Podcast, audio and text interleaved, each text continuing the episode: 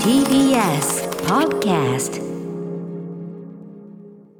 時刻は6時30分になりました。11月11日金曜日です。TBS ラジオキーステーションにお送りしているアフターシックスジャンクションパーソナリティの私ライムスター歌丸です。そしてはい金曜パートナーの TBS アナウンサー山本貴明です。ここからは週刊映画辞表ムービーウォッチメンです。今夜の課題映画は線は僕を描くです。では歌丸さんお願いします。さっきの山本さんのフランク・ダラボンミスト話からの流れが悪いって言いましたけど、うんうん、あえて言うならば今回のその線は僕を描くまああの異生物ものというのかな、うん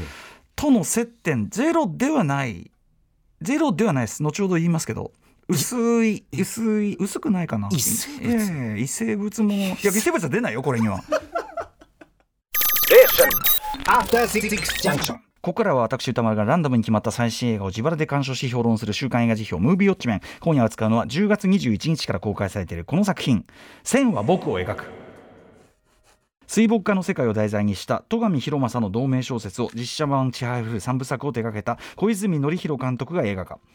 大学生の青山宗介は不慮の事故で家族を失って以降ずっと喪失感を抱えていたがこれ言っちゃうんだ。まあいいか、えー、水墨画と水墨画と出会ったことで彼の世界は大きく変わっていく、えー、主人公の青山宗介役はえー、横山横,、えー、横浜流星さん、えー、宗介の師匠の孫でライバル心を抱く篠田千秋を、えー、千早振る結びの清原からが演じた、えー、その他の出演は三浦友和江口弥介などでございます。ということです。あの今それ言っちゃうんだって言ったのはあの原作だと比較的あの最初の方にこう明かされる話なんですけど映画だとちょっともうちょっとそのえっ、ー、となんていうかな実はそうでしたというのは後に明かされるんであのすいません。うっかり読んでしまいましたがそういうことでございます。えー、ということでえー、この映画を見たよというね、えーと、リスナーの皆様、ウォッチメンからの監視報告、メールでいただいております。ありがとうございます。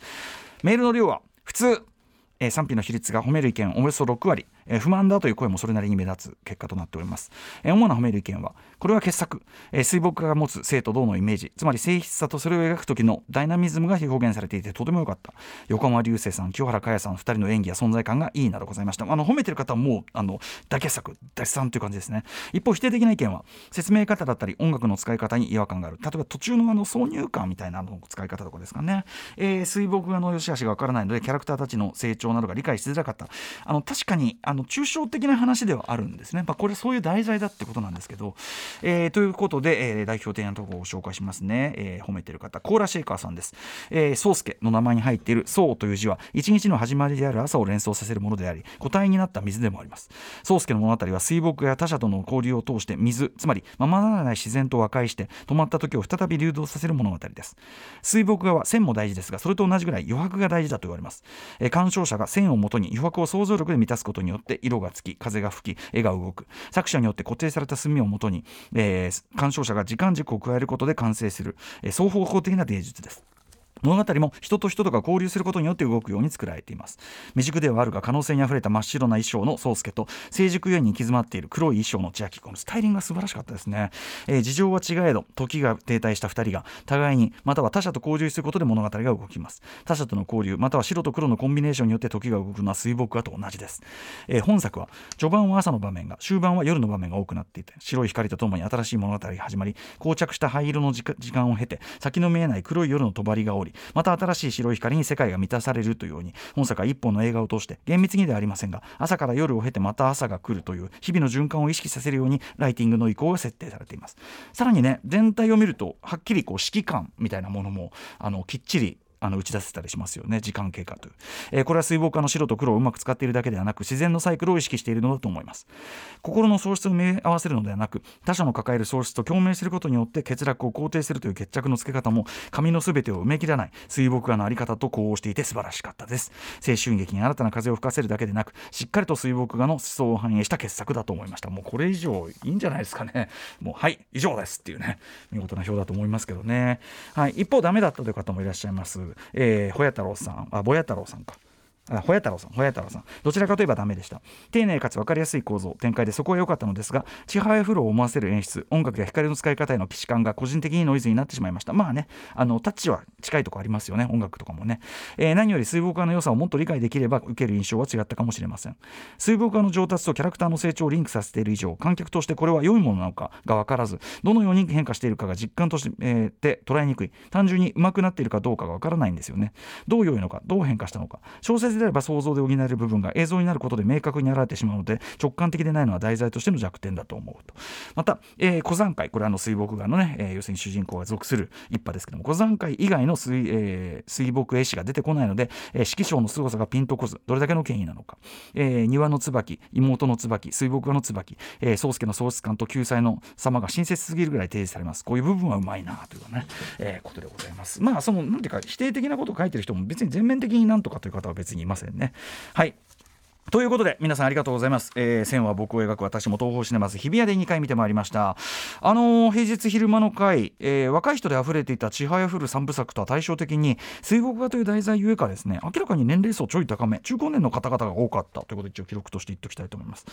えー、僕のこの映画辞表コーナーでは2016年4月2日に2部作前編の上の句、えー、5月16日、えー、後編である下の句、えー、そして2018年3月24日に結果として3部作の完結編となった結びとそれぞれ表させていただいたちはやふる実写映画化版3作という、えー、これ公式や書き起こしがアーカイブされていますので興味がある方はぜひ参照していただきたいんですがとにかくそのちはやふる3部作多くの若きスター人気俳優たちをまあ輩出してもう今とはなってはねものすごいキャストですけども、えー、今振り返るといろいろ奇跡的だったというふうにさえ感じる、えー、それはそれは見事な長く愛される傑作シリーズとなったわけですねちはやふる、えー、原作漫画からの脚色監督を手掛けられた小泉、えー、紀弘さん、えー、それまでもね太陽の歌とかご活躍されていましたけどこの3部作で一気にまあ私のごとき、えー、小うるさい映画ファンの信頼をもぐぐっと上げた感があると、はいえー、明らかにそれまでとは本当に段違いの出来だったということが言えると思います。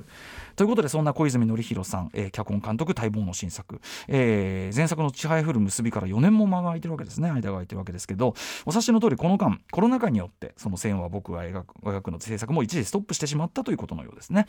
えー、もっともですね結果としてこの図らずも制作が伸びてしまったということがこれあの劇場パンフのプロダクションノートであるとかあるいはですねこれあのえー、っと講談社から出ている、えー、メイキング本ですね「線は僕を描く横浜流星が生きた水墨の世界」これ非常にロングインタビューも載ってて非常にこれも面白かったんですが、えー、こんな本なんかを読んでみるとですね、えーまこの時間が伸びちゃったということが、えー、主演のその横浜流星さんの水墨画スキルの、まあ、さらなる向上、えー、すなわちその映像作品としての説得力の向上にもつながっ。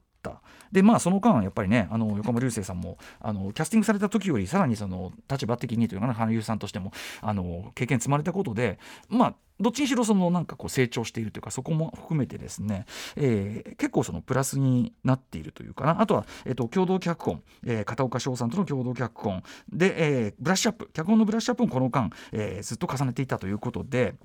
えー、要するに、まあ、この、えー、コロナ禍というのは必ずしもマイナスというよりは作品にとっては意外とプラスの面もあったっぽいなっていう感じがします。えー、例えば「ちはやふる」でもこのあの北島直明プロデューサーですね。と、えー、小泉紀弘監督のこのコンビ作、えー、若手俳優たちを平田織座さんの演技ワークショップに通わせたりとか「ちはやふるね」えー、当然のごとく、まあ、その題材である競技カルタの訓練をさせたりとか。これ日本のこうしたこのティーンエイジャー向けメジャーエンタメ映画としては、まあ、残念ながらということなんだけど残念なながら珍しいほど、えー、作品の質の確保のために必要な準備というのをかなりしっかりやってる方。それゆえのやっぱりあのクオリティというのがやっぱあるわけです。なので今回の、えー、線は僕を描くも、まあ、の仮にコロナ禍がなかったとしてももちろん十分な準備訓練絶対にしていたというふうには思います、えー、ただ同時にそのコロナで図らずもできた時間というのがまた結果としてこの作品にある種の厚み深みを増すことにつながったように、まあ、一観客の目からもなんとなく感じるなという感じがしますね、えー、原作は先ほども言いましたように戸上博正さんという水墨画家さんによるまあ小説と、えー、水墨画におけるまあ細かな技術論から最終的には表現そのものへの本質的な問いに至るような一種まあ芸術論としても読み応えがあるそれでいて一人の青年の魂の復活を描くまあ青春物語としてもまあ爽やかな動感を残す。さす。がの良い小説という感じでした、えー、週刊少年マガジンで漫画化もされてます。と。ただこれですね、えー、日本の伝統的文化に改めて見せられていく若者を描く青春ものという意味では確かに「ちはやふる」と通じるところ大な題材にも思えるんだけども、えー、あちらは競技かるた、まあ、一種のスポーツものでもあった、ねえー、ゆえに実際その試合における勝敗のロジックが非常に明確だったことが「ちはやふる」特に上の句と結びはね、えー、大きな魅力となってたというふうに言えると思いますし登場人物たちも10代でより若い、えーまあ、恋愛要素もあったりしてですねなんだかんだかなりキャピキャピキャピした群像劇でもあったわけですね。えー、それに対してですね今回のその線は僕を描くはあくまでアートの世界なので賞を取る取らない評価されるされないというのは一応ありますけど、えー、そこがゴールじゃない本質として勝ち負け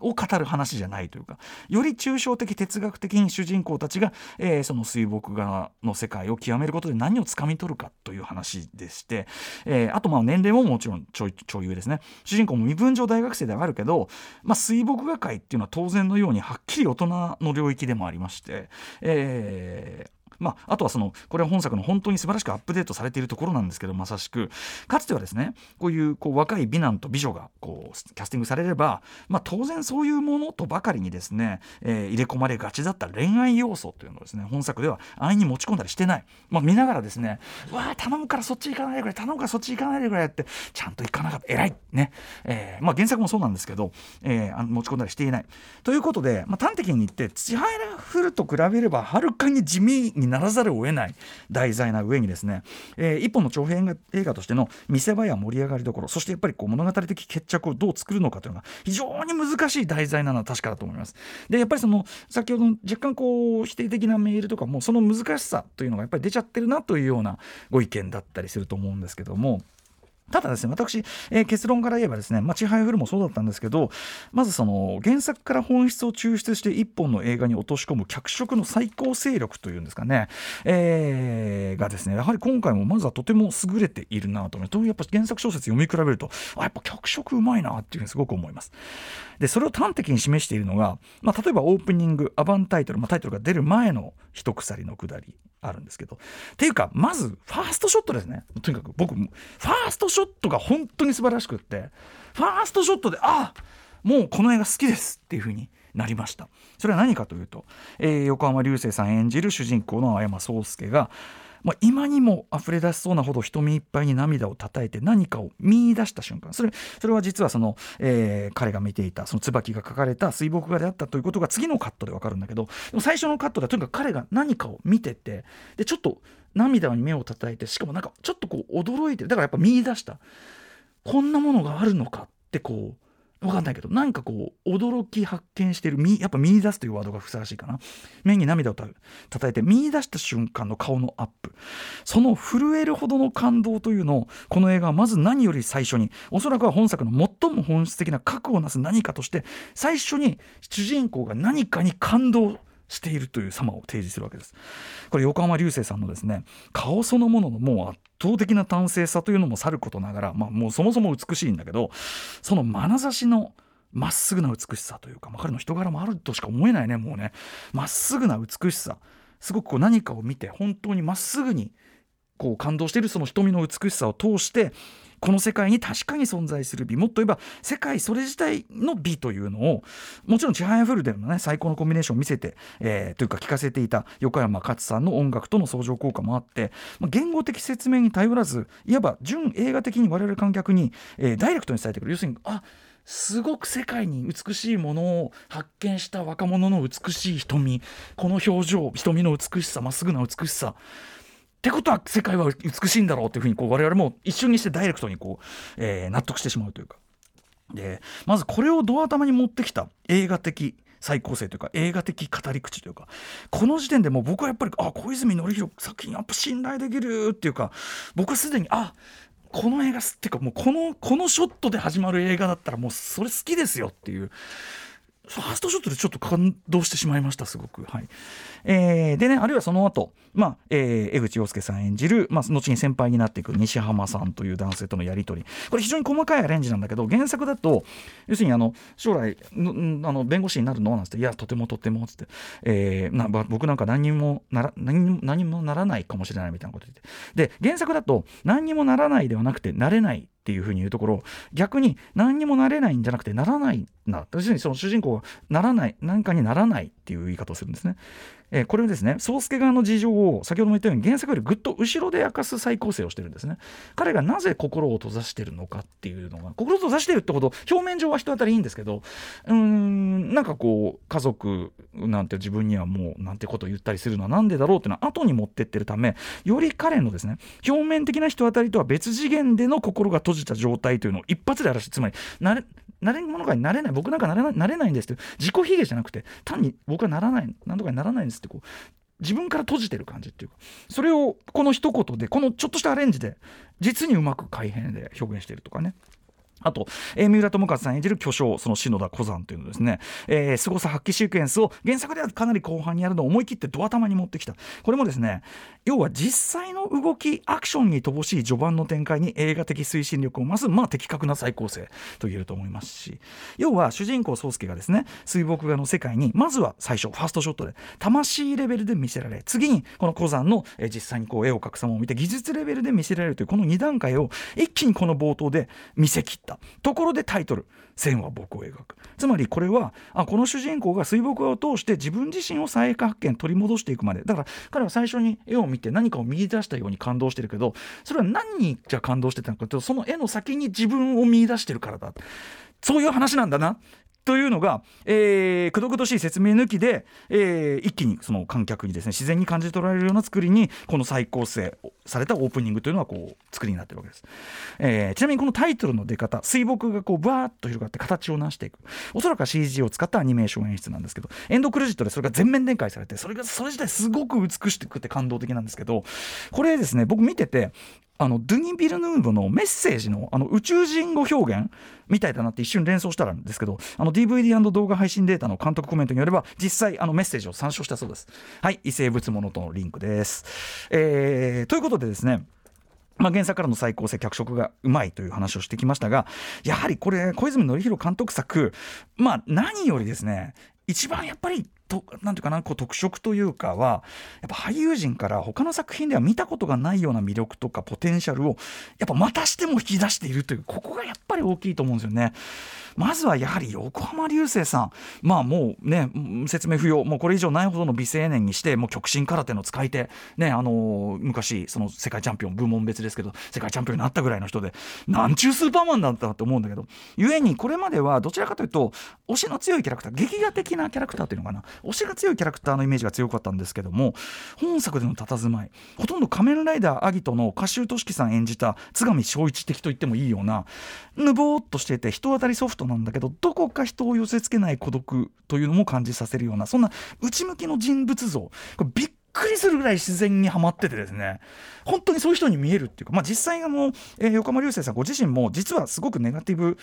考もするしインド派だっていうような感じで。なのでまあ本人と合ってるのかもしれない。あとやっぱりご自身のその演技とかその準備ですね。例えば前髪でほとんどもう目が片目が隠れちゃったような、え髪型を最初の方してるんですけどそれはあの彼の提案でやっぱりあのそういうふうにしたということで要するにもう半分顔を隠してる。目を見せないという。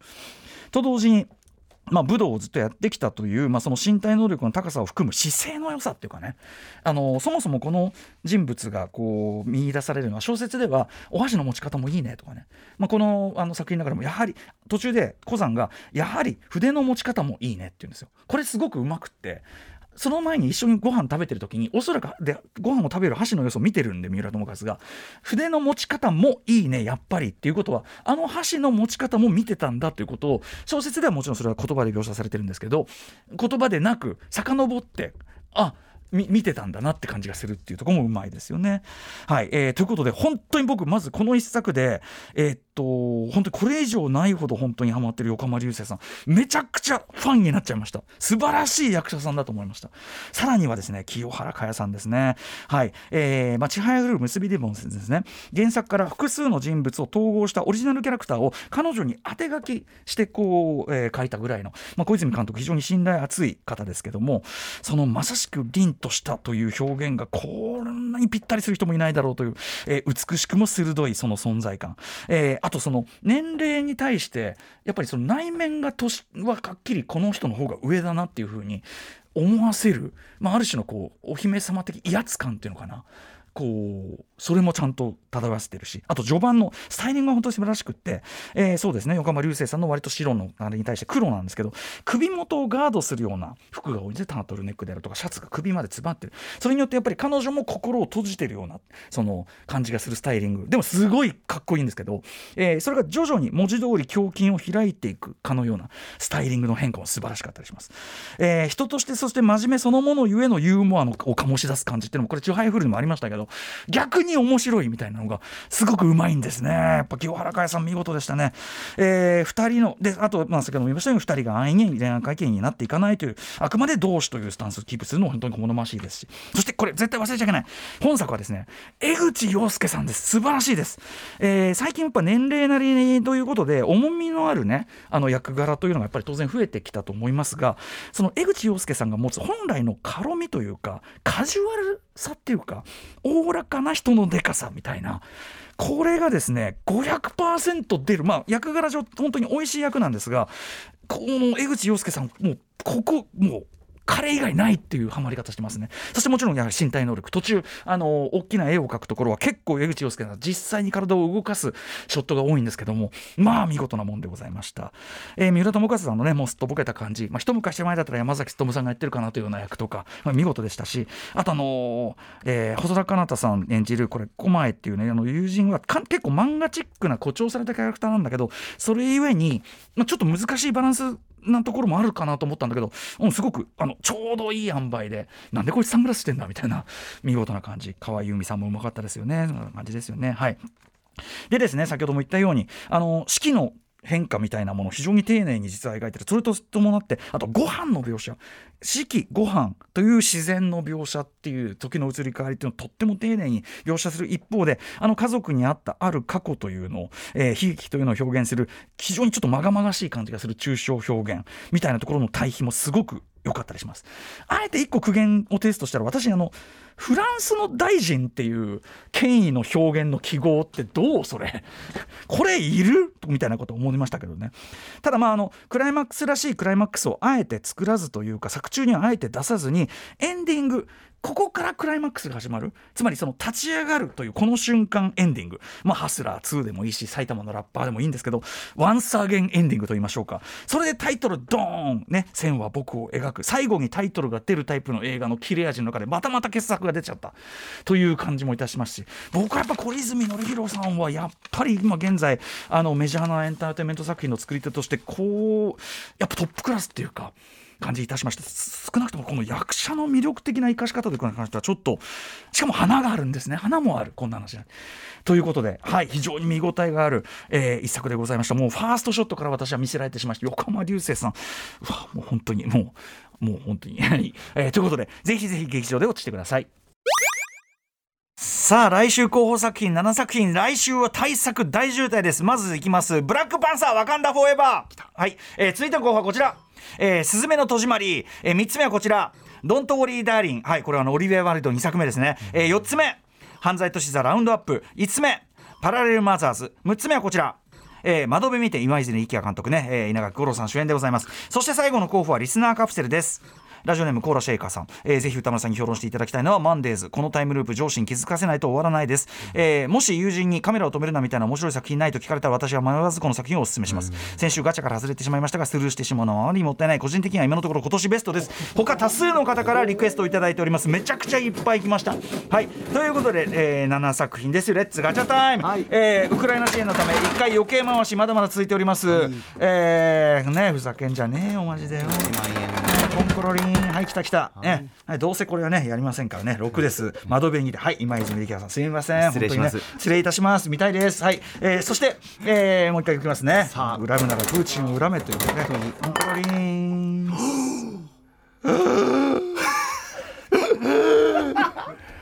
ワカンダフォーエバー。ブラックパンサーもうね説明不要でございます。何この余韻。ね、いや一周目混むからな。一周目混むからな。逆にしてくんねえかな。現場の状況わかんない。フォーエバーフォーエバーフォーエバーはいもういいですね。ずっとポージングしてますけど、えーえー、感想も送ってください。あとどんな映画を見てほしいか送ってください。でもあのあれですね、マンデーズはちょっとこんだけの評判聞くと、それとは別にちょっと拝見しなきゃいけない感じもしますね。はいということでぜひ感想なども送ってください。歌丸アットマーク TBS ドット CO.JP まで、歌丸アットマーク TBS ドット CO.JP まで送ってください。あと番組公式サイトには過去の評論全文書き起こしもアップされております。ぜひ本日もあのちはやふる三部作の評と合わせてお聞きいただければ幸いです。After 66 junction.